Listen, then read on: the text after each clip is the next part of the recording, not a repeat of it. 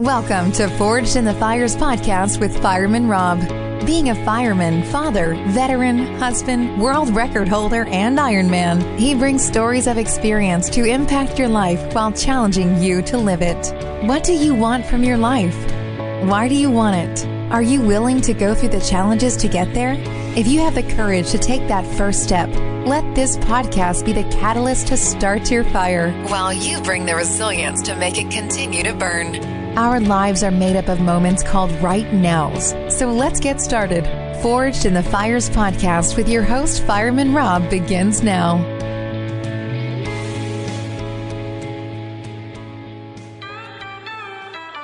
We got the same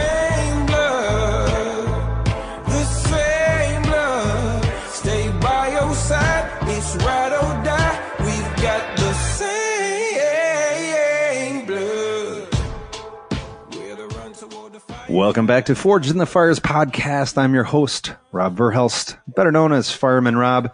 Today I have a great guest for you.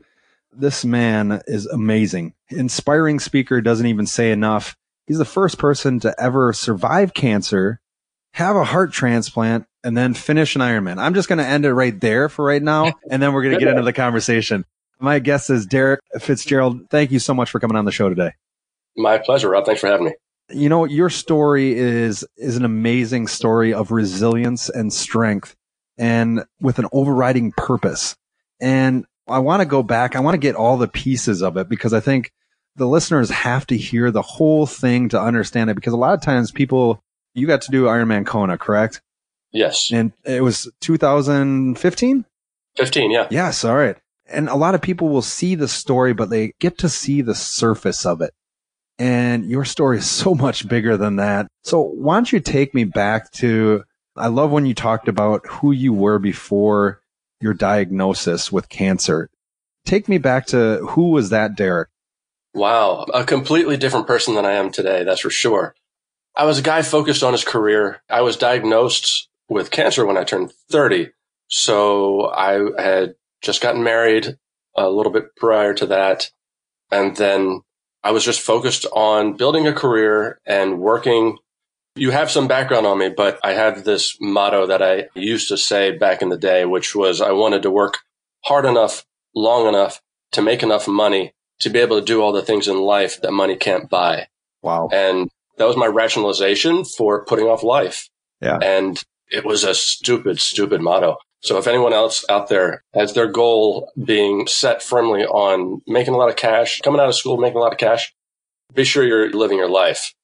And I love the quote that you have on your website. And also, for those who are listening, if you want to have somebody come in and speak to you, that's amazing. Derek is one of those guys. You can go to recycledmanspeaks.com and find out more about Derek and, and how to get him at your next event because impact is what you have driven. And it's interesting. You say in one of these statements, you said, Today I'm someone that my old self couldn't possibly imagine.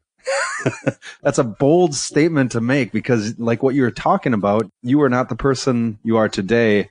Now, go into you were diagnosed with non Hodgkin's lymphoma, correct? Correct. Yes. And what year was that? that was 2003. So, what was your mindset after? Because you were younger. So, what was your mindset once you heard that diagnosis? Well, yeah, I was 30 years old and, uh, it scared the crap out of me, Yeah. basically. You know, anytime you wake up from surgery and you think it's an outpatient surgery, you're going to be in and out in a, in a few hours. I mean, they literally woke me up during this exploratory surgery to find I'd had some bleeding issues when I went to the bathroom and we knew that wasn't normal, but they'd spent eight months Wow. trying to figure out what that was. And they were unable to do it. I was a, I was heavier. I was just over 200 pounds. And so my weight was hiding a tumor the size of a grapefruit in my intestine. So Wow. I wake up from this exploratory surgery to find out why I'm bleeding every two weeks when I go to the bathroom. And the doctors are, they formed a, a little half moon around my bed. And then my family's in this little half moon. And it just takes the legs out from underneath you. And I had to do it in front of my family and I, I had to do it in front of all these doctors. And I certainly would have appreciated some time to myself to kind of gather my thoughts, but there I was. And there the words were they knew before I woke up from surgery that I had cancer. Right. And so I'm very much a matter of fact kind of guy. Like I asked them what the next step was. And so I was going to put my head down, put my nose to the grindstone and keep pushing forward. But because of the way it was presented to me, I don't know that I fully accepted it at that moment. It didn't really sink in. Right. I had been cut open, severed my abdominals, and I had to learn to walk again. But I was already thinking, well, what do I have to do to get back to work? and so I keep telling people I'm stubborn Irish. And uh, so at this time, you were still searching for, you still thought going back to work was your, what was going to find you that happiness, that success, right? Oh, absolutely. This was a speed bump cancer, as far as I was concerned at the time. I really didn't appreciate the situation I was in. I didn't appreciate the seriousness. And yeah, I just wanted to get back to work. Now, I got out of that surgery and they said, Hey, listen, we're going to give you chemotherapy, but you've got to get strong enough to withstand that kind of punishment. Right. So we're going to put you in physical rehabilitation so you can learn to walk again. And then we're going to put you through chemo, you know, five months of chemo. And let's put it at this and, point, I want to make sure that people understand. At this point, you had not even done a 5K, correct? In your life. Yeah, correct. In your life. Correct. In my life. Yeah. Growing up, I had a, a swimming pool in my backyard and I was a champion belly flopper and cannonballer. Oh, that's impressive. Uh, yeah. Yeah. Thank you. Thank you. But uh, I had never learned swimming techniques. I played soccer growing up as a kid and up through high school. That was it. I had my little dirt bike, or, or my wife keeps telling me I'm saying it wrong, but you know, just a, a little bicycle right. that I would tool around on in the neighborhood. And that was it. Going through college, going through my 20s until I hit 30, I was completely out of shape. I did no exercise, no activity. And correct, going into my cancer diagnosis, I had never done a 5K. Nothing. And so they're now putting you in physical therapy so that you're healthy enough or deemed healthy enough to do chemotherapy. And chemotherapy, for those who don't know, is my dad went through chemotherapy too, and it takes everything out of you. What did you feel when you went through that? It was six months of chemotherapy, right? Yeah, five months. Five months. Actually. Okay. Yeah, yeah. How did that tear you down, both mentally and physically? Well, at the time I was working professionally in pharma, big pharma and healthcare. The majority of my clients were oncologists but I had no personal connection to cancer. It was just a job. And then I walked into my first chemotherapy session and it was, they had these lazy boy Barcalounger kind right. of things all set up in a row and everybody's getting something from an IV drip. I looked at them and I thought, man, they look sick. So it took me a while to realize that I looked just as sick as they did.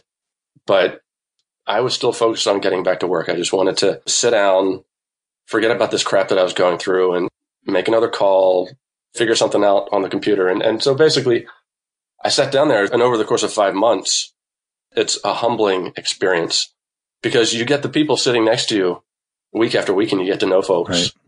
And so many times I think now it's become something that we see on social media or something when someone finishes their chemotherapy and they're declared in remission they go and ring this bell. Right. We didn't have any bell in, in this oncologist office, but you could see the people getting better and you could see when they were declared in remission, you could see their families really excited and as they should be. And then you also get to know people that they're one week and they're not there the next. Right. And you know that they weren't declared in remission. You see the decline and you're talking to them and you're, and you're pulling for each other saying, you're going to make it. You're going to do this. We just have to get over this hump. You're going to make it. And they don't. And so you see people not surviving it and it's humbling. Right. You said beginning a new journey is often a humbling experience, but to begin, no matter how simple, is a victory in and of itself. And that was the start of this long journey for you to change who you were as a person. And you went through that chemotherapy. Your cancer treatments ended in May of 2004. Is that correct? That is correct. Yes. And then what happened? Three months later, what happened? So I was walking to work and there was a small hill from where I parked my car to where I got up to my office building. And I got halfway up the hill and I started wheezing and I got dizzy. And that was the first sign of what was to come, when I would get dizzy, it would last for all of 30 seconds. And I would just find a place to sit. And I describe it as being knocked out in the 12th round of a heavyweight fight. And so all those Rocky analogies, They're good ones. they're good ones, you know? I would let the wooziness pass and then I'd get up and I'd keep moving. It was tough to breathe, but it would pass. And finally, I was asleep one night, had one of these episodes, and it scared me enough to think, well, maybe something happened with the cancer. Maybe the cancer's not gone. And so for several months, I would go to these late night ER trips and they got pretty routine.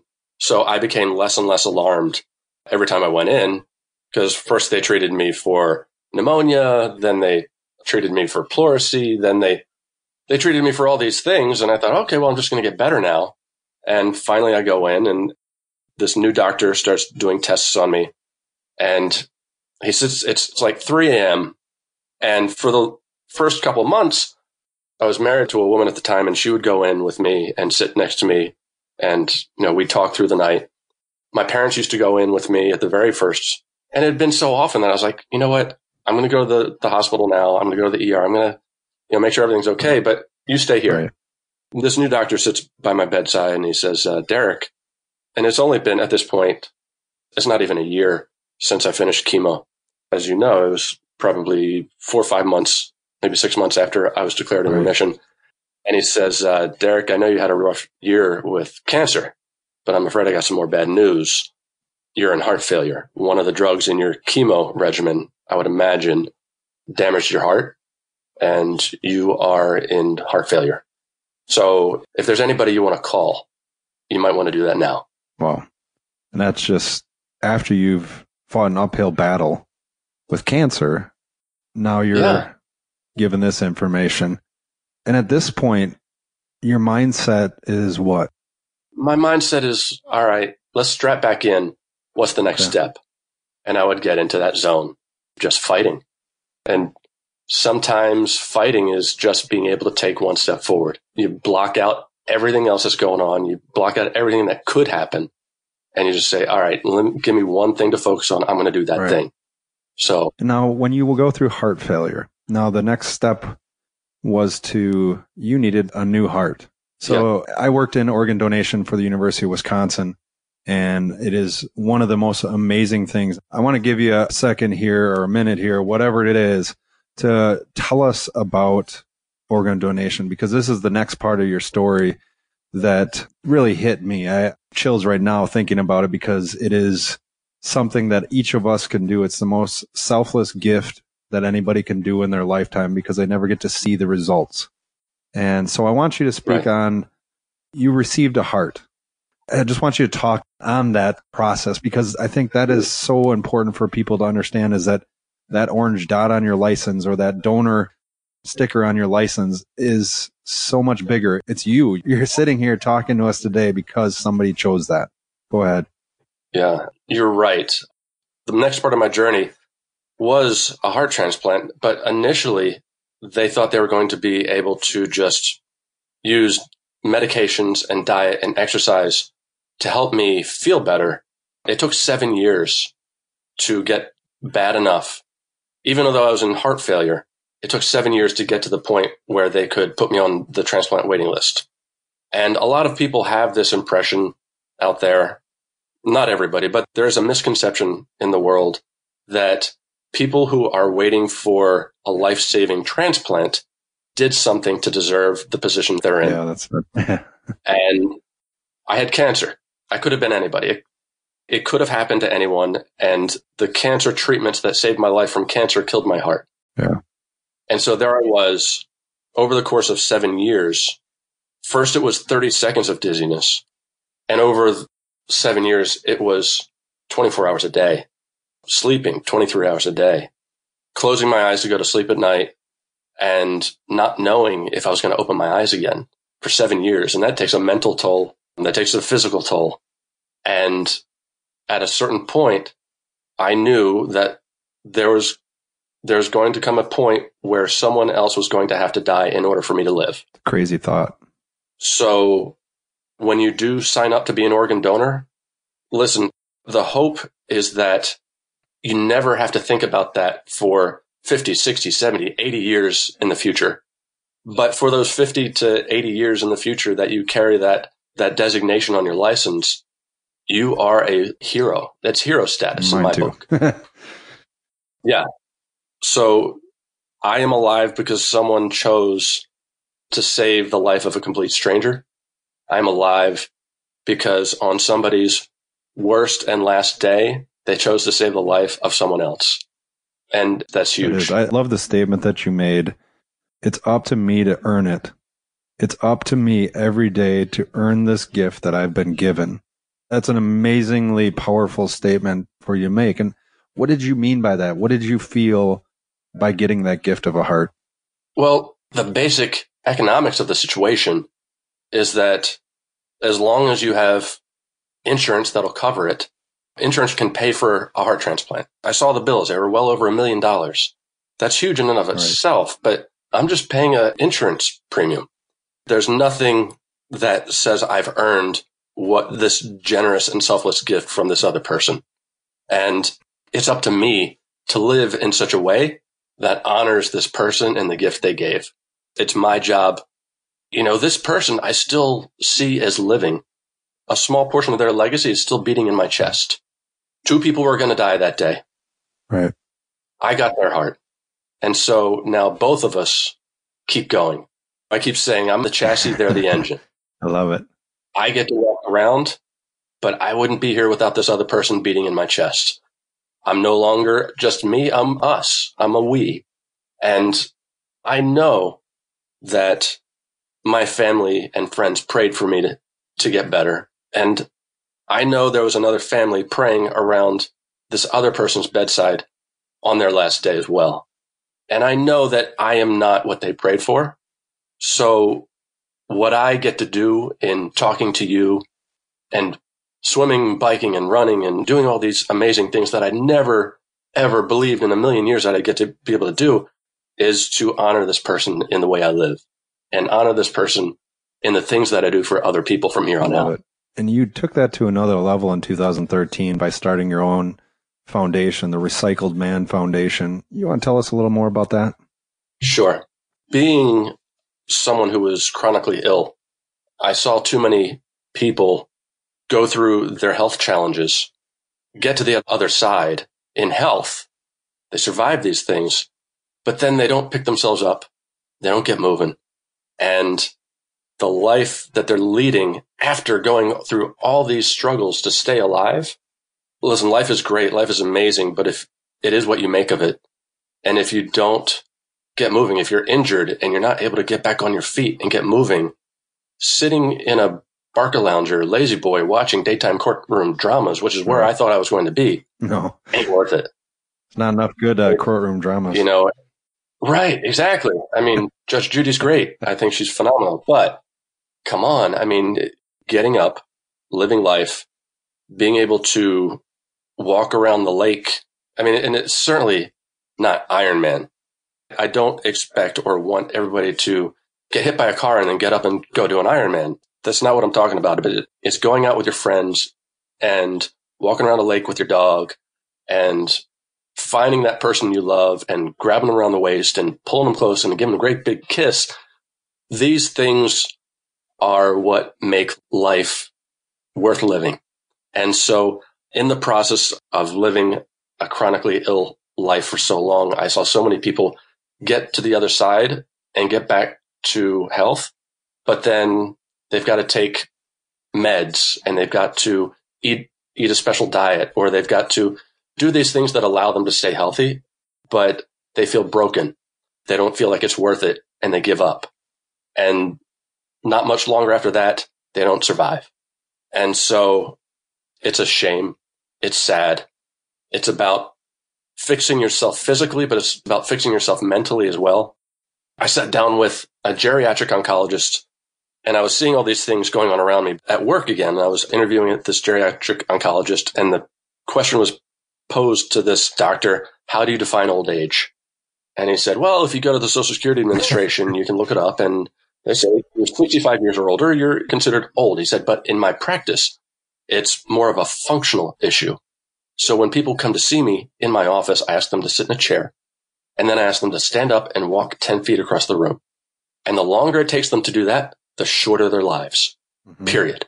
It's not just a physical thing. It's when you limit yourself to that Barcalounger and you give up on everything, you're giving up on first your health, but then you're giving up on those emotional ties that keep you tied to life. When you don't have that, you start to forget to be compliant with your meds. So it's just a downward spiral. And the Recycled Man Foundation's goal is to help people get up and get moving after some kind of significant health challenge, whether it's cancer or a transplant or a car wreck or PTSD or whatever it is. These things are all significant. These things all impact and affect us. And it's our job to pick each other up and get moving and reconnect. What's the best way somebody life. can reach out to you to find out more about this if they're dealing with something like that and they feel like that is the end for them and they don't have that ability or the support network, but want to reach out to you more about this? How can they find out more? We have a website, uh, recycledman.com. You, they, uh, we can also be reached through our Facebook page, Recycled Man Foundation. And so the Recycled Man is a theme in a lot of what I do. So you said Recycled Man speaks earlier, and that's the speaking jobs that I do. But yeah, if you go to recycledman.com or Recycled Man Foundation on Facebook and Instagram, that's fantastic. Now we continue on with your story. Now, Derek, when you you beat cancer, you got a heart mm-hmm. transplant. You had never been that active in your life. And now, every start line that you've been on, and how many start lines is that for to date? Uh, in the hundreds at this so point. So in 2013, you set out to do something yeah. that nobody else had ever done at Ironman Lake Placid. Yeah. What was that? Right. well, I've got this buddy, Kyle Garlett. He was featured on some of the Kona broadcasts, I think 2007, 2009, 2011, around that time. He was a cancer surviving heart transplant recipient attempting Kona. And he has this phenomenal story. Obviously, a lot of similarities between his story and mine. But the first time he went through, all the cameras were yeah. following. You know, you know what stressful. that's like. And yeah, and he comes out of the water and doesn't realize it, but he missed the cutoff by seven seconds coming out of the water. Yep. And the official steps in front of his way, says, Your day's over. He's he just collapses crying when he realizes what happened. So they invite him back the next year and he makes it through the water, gets onto his bike, gets about 10 miles into the bike, pulls over to the side of the road because he's feeling a little woozy. And that was it. That was his day. Medical came by. They took his blood pressure and they said, you're not going back in there. Just so you know, not everybody's an Ironman, but it's a 2.4 mile swim followed by a 112 mile bike followed by a 26.2 mile run. So continue with your story while everybody picks up their jaws. so Kyle had attempted two years in a row. He was the most qualified. He set the standard upon which I said, you know what? I'll give that a go. So 2012, I went up and volunteered at Ironman Lake Placid to see what it was like in person. And from 11 to midnight in 2012, I was sitting on next to the high school, the yeah. Olympic Oval is where the finish line is. And Mike Reilly is, of course, the announcer, the voice of Ironman. He's waving the rally towel underneath the, ar- the finish line arch and the, the music's pumping and we're seeing all these people cross the finish line and it's getting close to midnight. And so Mike says he's on his microphone and he's blaring through the stadium and through the little town of Lake Placid. It's like, all right, everybody, our spotters tell me there's one guy that could possibly finish this race at this point. He's, he's coming in. He's tired. He's hurting. His name's Bill. I know he can hear us. I need everybody to let Bill know that we're here and, and to cheer him in. So he starts this chant, Bill, Bill, Bill, Bill. People are stomping on the stadium uh, stands uh, seats, and and all of a sudden, Bill kind of enters the Olympic Oval from the far side, and all he has to do is that half turn to come to the near side of that oval, and he's bent over and he's staggering and people are chanting, Bill, people lose their mind when they see him come into the oval and he gets a quarter turn and he collapses. And everyone's like, oh, and we're looking at the clock and we're like, can he make it? Can he make it? Mike Reilly gets back on the mic. He's like, all right, everybody, Bill can do this. Come on, Bill, Bill, Bill. He gets up on his feet, staggers to his feet. He makes it another quarter turn around this oval. How far is he from the finish he now? collapses again.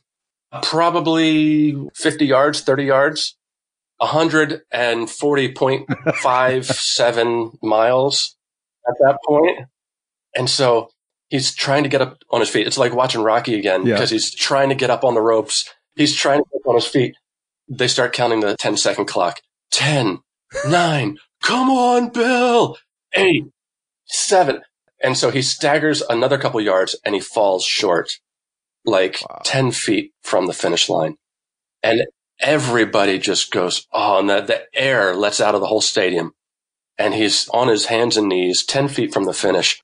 And Mike Reilly picks up the mic again and he says, all right, everybody, we know that officially Bill may not have finished this race, but we know in our hearts that Bill's an Ironman. Come on, everybody. Bill, Bill. And he starts to chant again. Andy Potts, who won that race that year, and Bill's coach get out there on either side of Bill. They hook their arms underneath his armpits and they pick him up. And they're both taller than Bill, so his feet are dangling, scraping the- track. And he crosses the finish line. The crowd goes wild. They lose their mind. I'm screaming at the top of my lungs.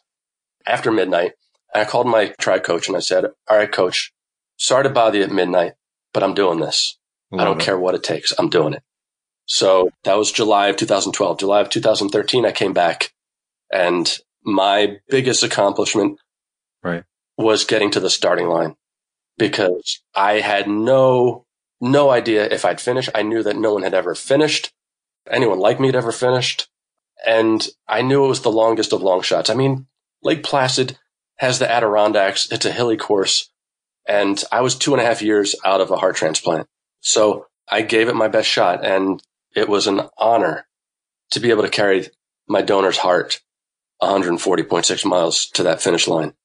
I didn't believe it was going to happen until it actually did, until I crossed that finish line because that famous slogan from Ironman cuts both ways and anything is truly possible. So until I actually finished, I refused to believe. And then I crossed that finish line and it was an exclamation point, a recovery that Mhm. was improbable. It's an in exclamation own point set. on the ability to persevere. I mean, through countless challenges, through countless obstacles, you are a great role model for individuals to look at.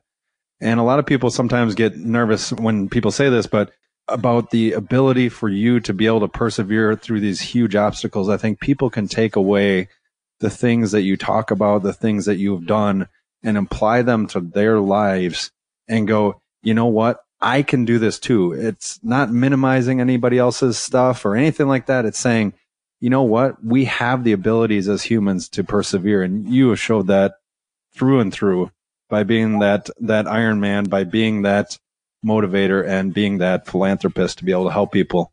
I appreciate you so much being on the show today. I always end my shows. I'm going to have you on again because there's more stories that I need to get out of you, Derek. but you know, you got to leave the listeners wanting more and they got to go to your website. If you want Derek to come and tell you more stories, I'm not going to give all the stories away on, on this podcast. You can go to recycledmanspeaks.com. He'd be a great asset for any event that you have or any group that needs to get some motivation to get out there. But I end every single podcast the same way here, Derek. I've got three questions and then we have a rapid round. There's no right or wrong answers. That's the best part. Okay. Blue, you're Blue. trying to go ahead of the ball here now. Now you're all motivated. All right, here we go. First question is What is Damn it. one thing you Okay. haven't done but is outside your comfort zone? I love it. Jumping out of an airplane. And, and is that going to happen? All right. I'm going to hold you to that, and everybody else will too. And you need to make sure to post those pictures on your uh, right. Facebook and Instagram. Here's the second one. Here's the second one is You your got it. favorite quote and why. Mm. Henry Ford. Whether you think you can or whether you think you can't, you're probably I right. I love that one. I love that. And it speaks exactly to your whole premise of who you are. I love it. All right, third one. This is the hardest one. This one always gets some great answers. So if you could pick to have coffee with three other Okay. people, they can be deceased or alive, at a firehouse coffee table. So in other words, nothing is off the table when you're talking at a, at a firehouse. Who would it be and why? Wow. I, yeah, Oh, man, it's, it's a thought this is a provoking, but one. I like to spur it on you because then it's you don't have time to think about it. Living or dead. Right. Just living or dead? Living or dead. Okay. I'm a movie maker from, from way back. So George Lucas, just because I want to know what's going through his mind and what was going through his mind That's when he started one. the whole Star Wars thing. I think, I mean, man, you, you want to come up and say all these profound people that, that left such an impact on the world. I mean, I mean, I want to say Gandhi because he just Oh, seems definitely. like a cool dude to hang out with. But I'll go with Gandhi Yep, for, solid. for my number two. I think he's a solid number two. Solid, yeah. and because it, it, all joking aside, I think that's a phenomenal human being. And then third, I would go with my great grandfather because there's a lot of mystery and history in my Love family that. tree that I'd love, to know Love more about. That is a good three pairing right there. I like it. All right, here we go. Here's the rapid round. All I'm going to do is I'm going to give you two things. All you got to say is one of them. Pretty easy. All right, here we go. Ready? All right. Okay. Paper or plastic? Oh. Soup or salad? Paper, McDonald's or Taco Bell? uh, soup, Camping or hotel? I'm immunosuppressed transplant. Just say you like staying in a hotel. Fly or drive? Sleep in late or wake up early? Uh, drive, oh man. Run or wake walk? up early, Partly sunny or partly cloudy? run, Fire or water? Partly sunny. There you go. This is always the, the Water. interesting one. Use a porta potty or continue to drive or run to the next physical bathroom. All right, there you go. I'm But I thought you couldn't porta stay outside. All right, Coke or Pepsi? and then go big or go home. Uh, Pepsi. All right. Derek Fitzgerald, this has been a fantastic conversation. I definitely will have you on again. If you want to find out more about Derek, go to recycledmanspeaks.com or go to recycledman.com to find out more about this man's amazing adventures and what he can bring to you. Thanks again for being on the show, Derek. I appreciate it. Definitely. Thank you, Thanks for Bob. listening. Likewise. Thanks. Thanks for listening and supporting the Forged in the Fires podcast with Fireman Rob. Remember, don't forget to like and subscribe to this podcast, and please share this episode with a friend or family. To find out more about Fireman Rob or reach out about a question, go to www.firemanrob.com. Until next time, live your life forged in the fires.